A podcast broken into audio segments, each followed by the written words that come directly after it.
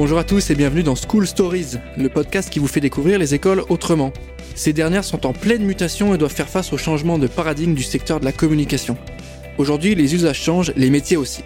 Mais quels sont les nouveaux enjeux de la communication? Comment relever les défis du numérique? Quelles solutions pédagogiques pouvons-nous apporter aujourd'hui? C'est pour répondre à toutes ces questions que nous allons interroger les différentes écoles du secteur. Dans l'épisode du jour, nous recevons Mélissa Dir, qui est docteur en sciences de l'éducation et responsable pédagogique chez Icademy.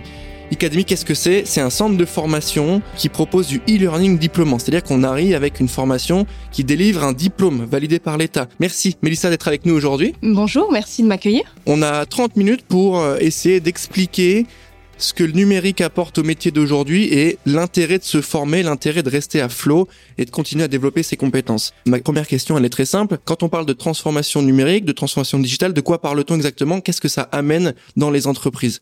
Alors c'est un sujet dont on parle depuis euh, plusieurs années, mais qui est encore aujourd'hui d'actualité. Pour dire les choses simplement, la transformation digitale ou transformation numérique, c'est euh, l'utilisation qu'on va faire des technologies digitales dans une organisation donnée, dans une entreprise par exemple. On a beaucoup parlé de disparition d'emplois causée par cette transformation digitale. En réalité, on devrait plutôt parler de transformation des métiers, de reconfiguration et puis euh, surtout d'opportunités. Je vais te donner un exemple concret. Tu es responsable mhm. commercial pour une entreprise depuis euh, 10 ans. Dans la boîte, vous gérez bien vos prospects, vous avez un bon taux de transfo, mais euh, l'entreprise décide d'utiliser un CRM parce qu'elle a bien compris que ça pouvait lui permettre d'augmenter les performances commerciales de l'équipe. C'est donc un choix stratégique. De ton côté, en tant que responsable commercial, non seulement tu vas devoir être formé à l'utilisation de cet outil, mais il est fort probable que tu aies aussi à accompagner tes collaborateurs dans la démarche. Il y a donc ici un véritable besoin en matière de formation qui est directement lié à une transformation des usages, elle-même initiée par l'utilisation d'un nouvel outil, donc le CRM en l'occurrence. Donc tout ça va impacter la stratégie commerciale, la gestion de la relation commerciale, et puis progressivement va venir redéfinir les métiers pour lesquels on va naturellement attendre des compétences nouvelles à terme, en tant que responsable commercial, toi, tu vas devoir revoir la fiche de poste de tes collaborateurs. Et puis, si tu es amené à recruter, il y a fort à parier que sur l'annonce, tu ajouteras une ligne maîtrise d'un outil de gestion de la relation client dans le listing des compétences à maîtriser. Pour revenir à la question de la transformation digitale, tous les secteurs, tous les métiers sont concernés. C'est le cas, par exemple, des métiers des ressources humaines, du management, pour lesquels mhm. de plus en plus d'activités doivent être organisées à distance. on le voit de plus en plus. Donc les activités sont médiatisées par des outils, qu'il s'agisse de webconférences, messagerie instantanée ou bien encore euh, outils de partage de documents. En fait, les activités de travail sont repensées et réorganisées. C'est le cas aussi par exemple du mécanicien qui utilise des lunettes connectées pour limiter ses erreurs et augmenter son efficacité. On n'en voit pas encore partout, mais ça se développe. En réalité, tous les métiers évoluent dans le temps. Les techniques se peaufinent, les outils mobilisés se diversifient. L'intelligence artificielle, par exemple, est de plus en plus mobilisée, même si dans le quotidien, on s'en rend pas forcément compte. C'est le cas chez les juristes, qui ont maintenant recours à l'intelligence artificielle pour les aider dans le traitement des dossiers. C'est encore plus marqué dans certains secteurs, comme la com, le marketing ou le web, où l'évolution des techniques et des technologies est toujours plus rapide et difficile à anticiper. Du coup, forcément, dans ces secteurs, les recruteurs exigent des compétences de plus en plus pointues. Pour répondre à cette problématique, alors faut savoir que dans certains secteurs, se former fait partie intégrante des conditions d'exercice du métier. En IMO, par exemple, depuis euh, quelques années, les professionnels ont une obligation de formation continue. S'ils ne s'y plient pas, ils prennent le risque de se voir refuser le renouvellement de la carte professionnelle qui leur permet d'exercer le métier. Faut aussi prendre conscience d'une chose, la formation, c'est pas simplement une obligation légale en fonction du métier qu'on exerce. C'est un véritable enjeu sociétal, un levier d'employabilité. En France, on a cette chance. L'État accorde beaucoup d'importance à la formation pro. Les entreprises ont d'ailleurs une obligation à ce niveau-là. Hein. Elles doivent maintenir dans l'emploi leurs salariés, favoriser le développement des compétences. Donc parallèlement, on a une offre de formation qui est relativement riche. Et puis la formation à distance qui s'est particulièrement développée ces dernières années, qui s'adapte de plus en plus aux besoins, au rythme de vie de chacun. Donc sans attendre que son employeur aborde la question ou que la formation devienne un prérequis pour accéder à un poste qu'on vise, on peut tout à fait initier soi-même un projet de formation j'ai bien conscience que la transformation digitale peut être perçue comme une menace. D'ailleurs, on l'aborde souvent de cette manière-là. Mais si on arrive à percevoir les opportunités qu'elle amène avec elle, on peut en tirer profit. Pour ça, faut être préparé et donc faut être formé. Bon, on a le sentiment qu'il y a plusieurs choses en fait, Mélissa, dans, ce que vous nous racontez. Il y a, il y a déjà des compétences euh, techniques qu'on n'a pas forcément parce que les métiers évoluent, donc des compétences techniques liées au digital, notamment sur euh, tout ce que tu nous disais sur euh, sur Zoom, sur les outils, sur les manières de faire en interne, qui sont euh, là plutôt micro, mais il y a aussi un point de vue très macro qui est le suivant, c'est-à-dire que tout se digitalise. Des entreprises qui passent en full numérique, oui évidemment, mais c'est surtout les usages et les gens. Quand on parle de digitalisation en entreprise, bah c'est pas uniquement les outils parce que c'est aussi plus large que ça, c'est l'habitude des gens, c'est comment ils achètent, comment ils vivent, comment ils consomment, le e-commerce, etc. Donc quand on fait du développement commercial ou qu'on est une boîte, peut-être retail ou autre, bah c'est pas uniquement avoir un outil de CRM numérique ou un truc euh, très efficace et, numérisé, mais c'est aussi tout un lien un pan avec le développement commercial, avec euh, euh, les ventes, etc. C'est quand même ça qui est intéressant de noter. Et quand, Mélissa, tu nous parlais de formation, tu as dit qu'on avait de la chance, et c'est assez vrai. Hein. On peut être accompagné sur de la formation en France, notamment sur tous les sujets du numérique qu'on évoque aujourd'hui. Est-ce que tu peux nous expliquer comment on va faire maintenant, une fois qu'on a défini le besoin, comment on va faire pour se former? Comment on va, on va, parce que je pense qu'il y a plusieurs étapes. Il y a, on observe ce qui se passe, on se rend compte qu'il y a des lacunes, on voit que l'extérieur évolue pas mal, on se dit ok, faut se former. Et une fois qu'on arrive à ce stade-là, comment on fait pour trouver la bonne formation, le bon sujet, euh, motiver ses équipes? Comment ça se passe? C'est exactement ça. Alors euh, si on, est amené à devoir choisir une formation, c'est qu'il y a un besoin, qu'il y a un besoin qui est réel. Il va falloir faire un choix parmi l'offre qui, euh, comme je l'ai dit, est relativement riche. Mais avant de choisir une formation, il faut quand même faire le point sur sa situation, ses besoins et surtout ses disponibilités. On peut faire appel à un conseiller en évolution professionnelle. C'est un service d'accompagnement qui est mis en place par l'État et qui est gratuit, personnalisé et vraiment accessible à tous. C'est très simple, hein. il faut se rendre sur le site moncep.org et demander à être contacté par un conseiller. On vous proposera un entretien individuel, on analysera votre situation et puis on va vous aider dans la mise en œuvre du projet pro. En amont, on peut aussi euh, soi-même consulter les offres d'emploi en ligne pour se faire une idée des métiers qui recrutent et des compétences qui sont recherchées par les recruteurs. Et puis, si euh, véritablement une formation s'avère nécessaire, il va ensuite falloir faire le choix, euh, le choix d'une formation. Pour ça, il va falloir vérifier plusieurs points de contrôle. Le premier, je dirais que c'est la reconnaissance de l'établissement. Est-ce que c'est bien une structure reconnue? Est-ce que vous connaissez, par exemple, des personnes qui ont été formées au sein de l'établissement? Euh, à défaut, est-ce qu'il y a des avis dispo sur Internet? Faut, faut pas hésiter à les lire, à voir ce que disent les avis. Deuxième point de contrôle, la reconnaissance de la formation. Est-ce que c'est bien une formation reconnue par l'État et ou par les entreprises? Troisième point, je dirais que c'est le programme. Alors avant de s'inscrire, ça, paraît tout bête, hein, mais, euh, mais vraiment c'est important. Il faut bien consulter le programme de la formation dans le détail. Il euh, faut se renseigner sur les objectifs visés, les compétences clés à maîtriser à l'issue de la formation, et puis comme tu le disais, les logiciels, les techniques auxquels on va être formé. Dernier point de contrôle, tout aussi important que, que ceux que je viens de citer, l'organisation pédagogique. Il faut demander à connaître les modalités, les moyens pédagogiques. Est-ce que, euh, s'il s'agit d'une formation à distance, comment sont proposés les contenus? Est-ce qu'il est préférable pour vous d'avoir plutôt des contenus sous format PDF, plutôt des contenus sous format vidéo? Euh, Est-ce que les contenus sont proposés euh, sous différents formats? Et c'est ce qui est préférable à mon avis.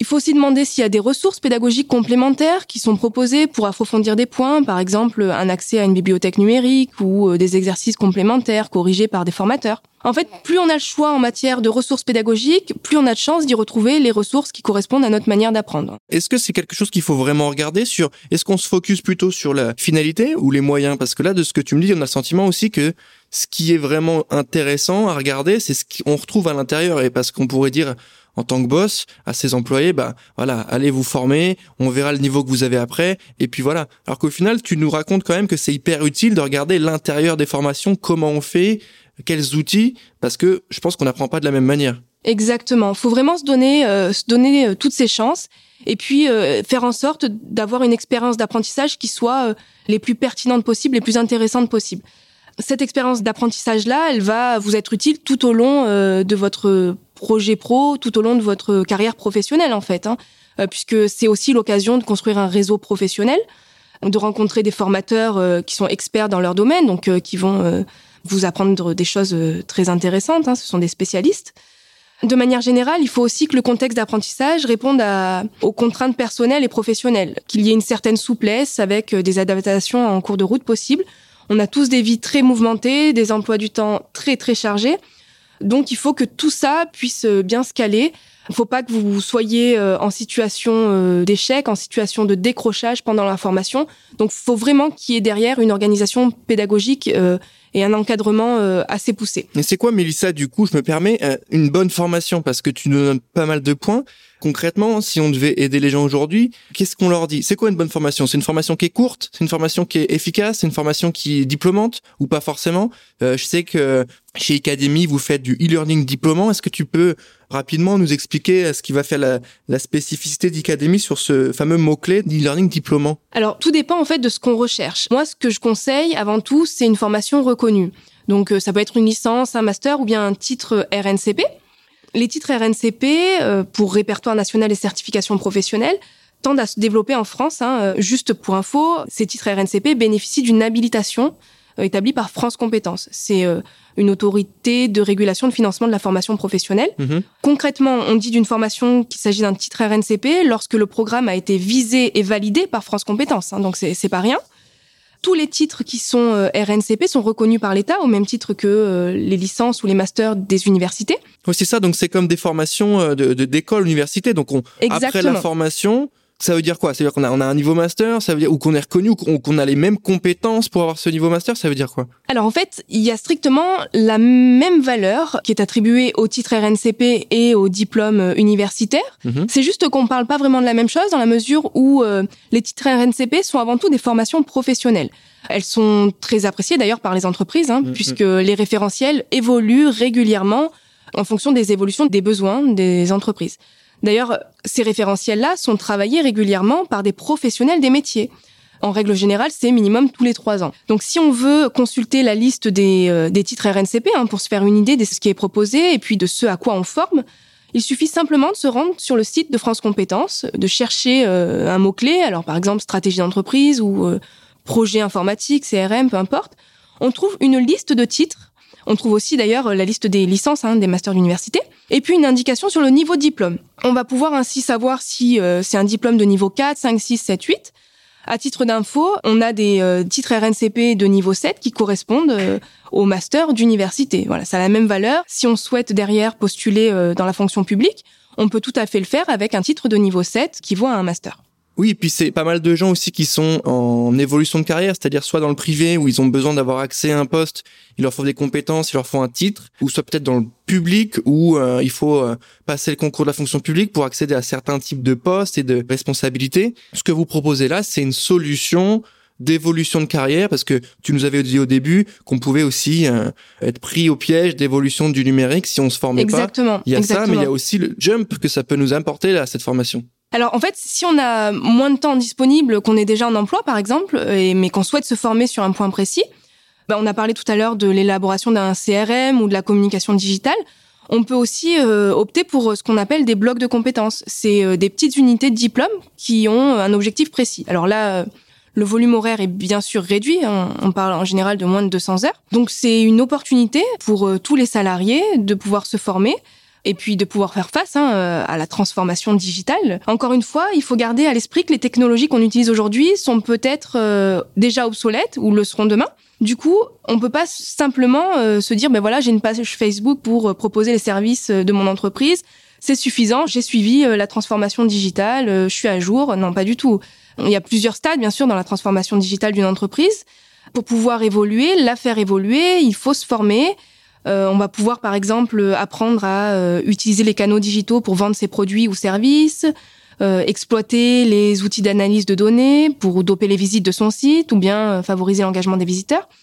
L'idée c'est quand même d'anticiper les évolutions des besoins des clients, mais on peut pas on peut pas le faire comme ça, on peut pas utiliser les méthodes d'hier pour le faire il faut vraiment se former et on a cette chance hein, en France, on, a cette possibilité de se former pour être à jour et puis euh, pour faire face à la transformation digitale. Ça permet aussi de faire une sorte de, de liste de lecture, c'est-à-dire que euh, tu nous as pris l'exemple d'un voilà d'un community manager où euh, je sais gérer une page Facebook, donc je suis CM, etc. Ben en fait non, parce que la vérité c'est que CM c'est d'autres types de compétences, etc. Et si à un moment donné il n'y a pas, comme tu nous l'expliquais, s'il n'y a pas un niveau de formation attendu, s'il n'y a pas des compétences attendues très claires, validées par l'État, qui nous dresse au global le dessin de tout ce qu'il faut maîtriser, ben on peut tous se dire CM, on peut, je vais prendre l'exemple extrême, mais on peut tous se dire médecin en fait. Donc il faut qu'on arrive aussi à valider des acquis, valider des compétences et dire oui voilà ce job-là, il est validé par ce titre-là.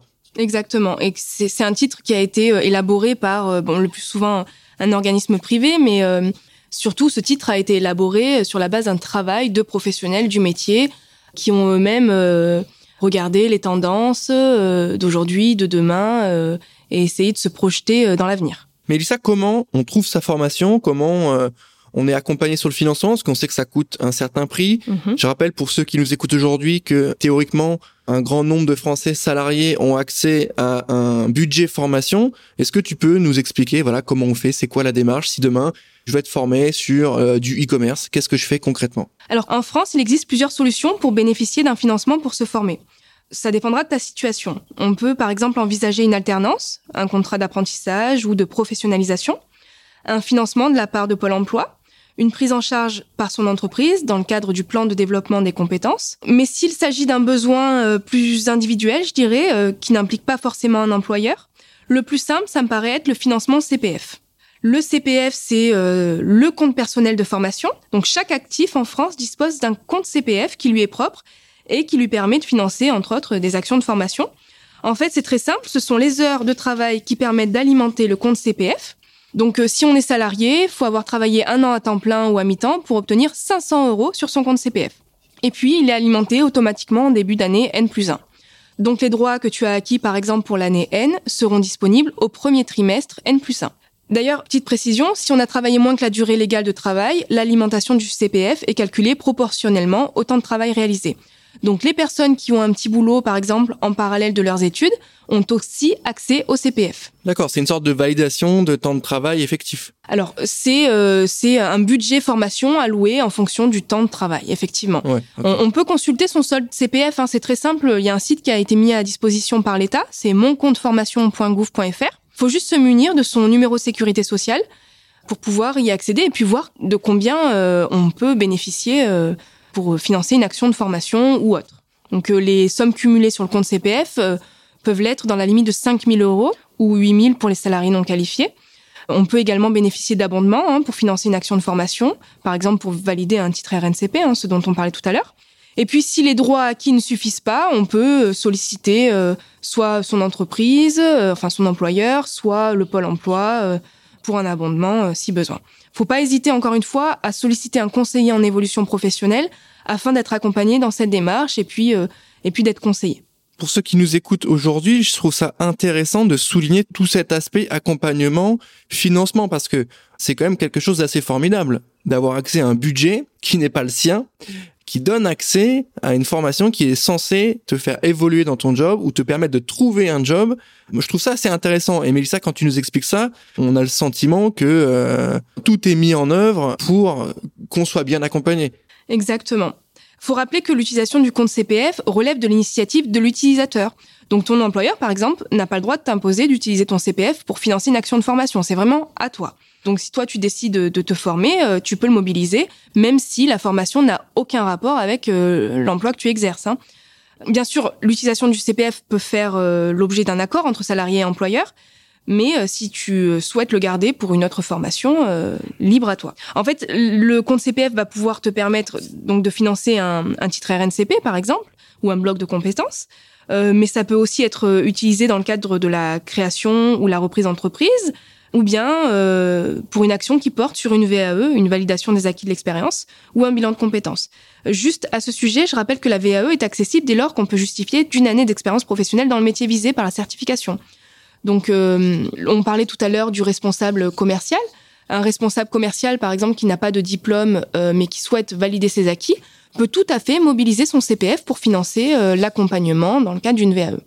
Merci Mélissa. Sur ce sujet justement de la VAE, est-ce que tu peux nous expliquer le fonctionnement, déjà nous définir peut-être le principe, comment ça marche, et ensuite nous expliquer à qui c'est destiné? Bien sûr. Alors la VAE, c'est un outil de gestion de carrière. C'est aussi un outil de valorisation de l'expérience acquise. Euh, elle va te permettre d'obtenir une certification reconnue par l'État ou un bout de certification, hein, les blocs de compétences par exemple. De mettre en cohérence ton niveau de diplôme et ton niveau de responsabilité. Si tu es manager euh, et que t'as pas le diplôme qui, qui va avec, tu vas pouvoir passer une VAE pour obtenir le diplôme de faire reconnaître tes compétences aussi et ton expérience, de changer d'emploi éventuellement, d'obtenir une augmentation ou une promotion professionnelle. Plus généralement, la VAE va te permettre aussi de développer ta confiance en toi, puisque quand on s'engage dans une démarche VAE, on prend conscience de ses acquis et de tout le potentiel qu'on a. Voilà, c'est très valorisant. Ça peut, dans certaines situations, aider les personnes à se sentir plus légitimes dans leur profession. Un community manager qui n'a pas de diplôme mais qui le fait, euh, enfin, qui est devenu community manager par la force des choses, par exemple, peut tout à fait euh, s'engager dans une démarche VAE. D'ailleurs, ce qui est intéressant avec la VAE, c'est qu'elle s'adresse à toute personne sans distinction d'âge, de statut ou de niveau de formation. Faut juste pouvoir justifier d'au moins un an d'expérience en rapport direct avec la certification visée. Euh, donc, pour revenir euh, au community manager, si on l'a été pour une association en tant que bénévole, par exemple, c'est possible. On prend en compte cette expérience de bénévolat pour pouvoir valider une VAE. Ça peut être euh, une expérience qui est exercée de façon continue ou discontinue, bénévole, salarié, peu importe tous les titres qui sont inscrits au répertoire national des certifications professionnelles sont accessibles par le biais de la VAE. Donc il y a vraiment un large choix de titres de certification. En règle générale, il faut savoir que l'ensemble de la démarche dure entre 8 mois et un an. Ça peut donc être une option intéressante puisque ça peut être plus rapide que de valider un diplôme en passant par la case formation. Donc là, tu dois probablement te demander quelle est la valeur du diplôme obtenu en VAE. Eh bien, bonne nouvelle, la certification obtenue par le biais de la VAE a la même valeur que celle obtenue par la voie de la formation. Donc pas besoin de préciser euh, sur son CV qu'on a obtenu euh, le titre par le biais de la VAE. Hein. Ça a vraiment la même valeur. Sur le diplôme, il n'y aura pas cette indication euh, de préciser. Comment on choisit l'un ou l'autre? Qu'est-ce qui va nous pousser à, choisir l'un ou l'autre concrètement? Concrètement, ça va dépendre de la réponse qu'on va pouvoir apporter à cette question. Est-ce que je peux justifier d'une année d'expérience professionnelle, une année à temps complet, hein, dans le métier visé par la certification? En fait, quand on va sur France Compétences et qu'on choisit une des certifications proposées, par exemple manager en stratégie d'entreprise, on va sur le référentiel, le référentiel de compétences, et puis on regarde si on a exercé euh, dans sa carrière pro toutes les compétences visées par la certification. Si c'est le cas, on peut prétendre à une VAE.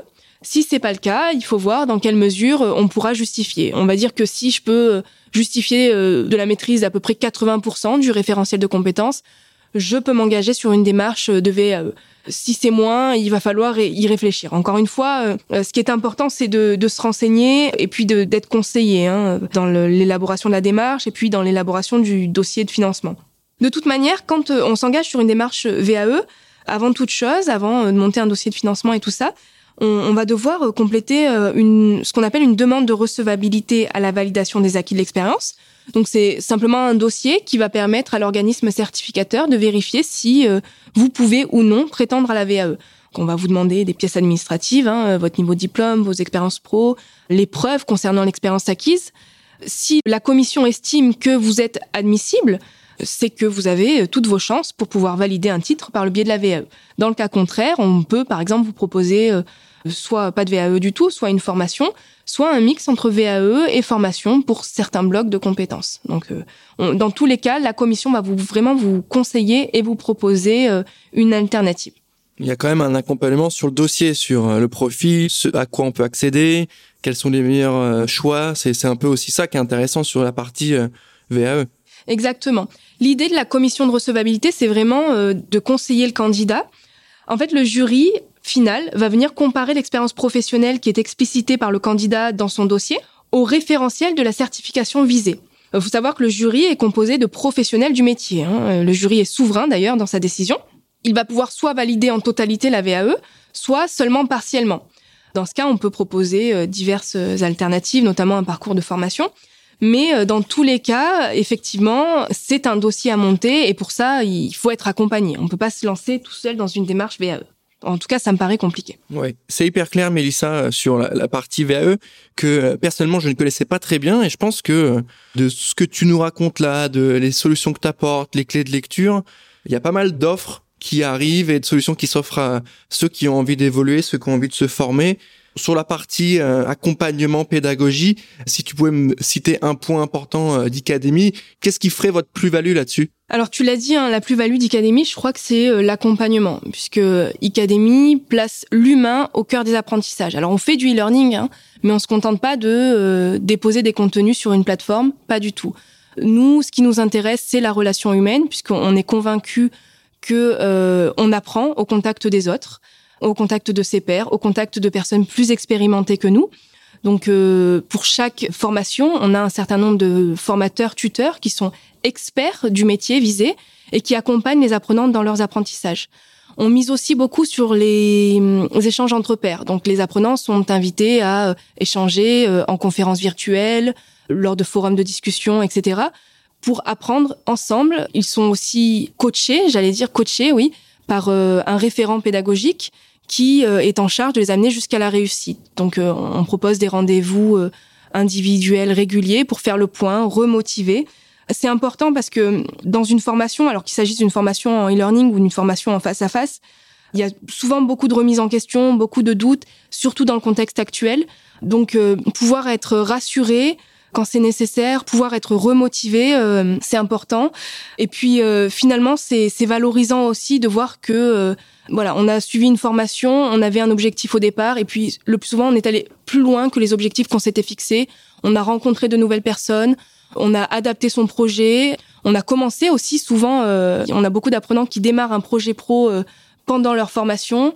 On a même des apprenants qui créent des entreprises avec des, des pairs, avec d'autres apprenants qu'ils ont rencontrés euh, grâce à Academy, hein, grâce aux échanges qu'on propose. Donc voilà, l'équipe pédagogique d'Academy, c'est quand même derrière 30 collaborateurs chargés de développement, référents pédagogiques, examens, près de 100 formateurs et coachs VAE. Chaque année, on forme euh, des milliers de femmes et d'hommes, on les accompagne dans le projet de formation, de validation des acquis de l'expérience.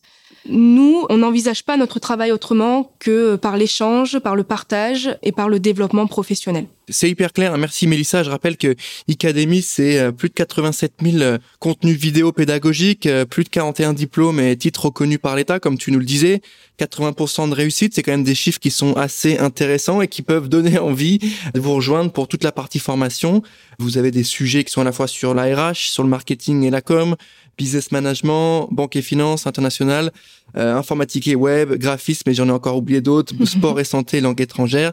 Beaucoup de choses, hyper complet. Je pense qu'on a répondu aux questions autour de la formation et du numérique, comment on accompagne ce changement et comment on arrête de le subir, comment on se dote des compétences clés pour soit monter sa boîte, soit accompagner son entreprise, son équipe et faire monter tout le monde en compétences. C'est hyper complet. Mélissa, je rappelle que tu es docteur en sciences de l'éducation et responsable pédagogique chez Academy.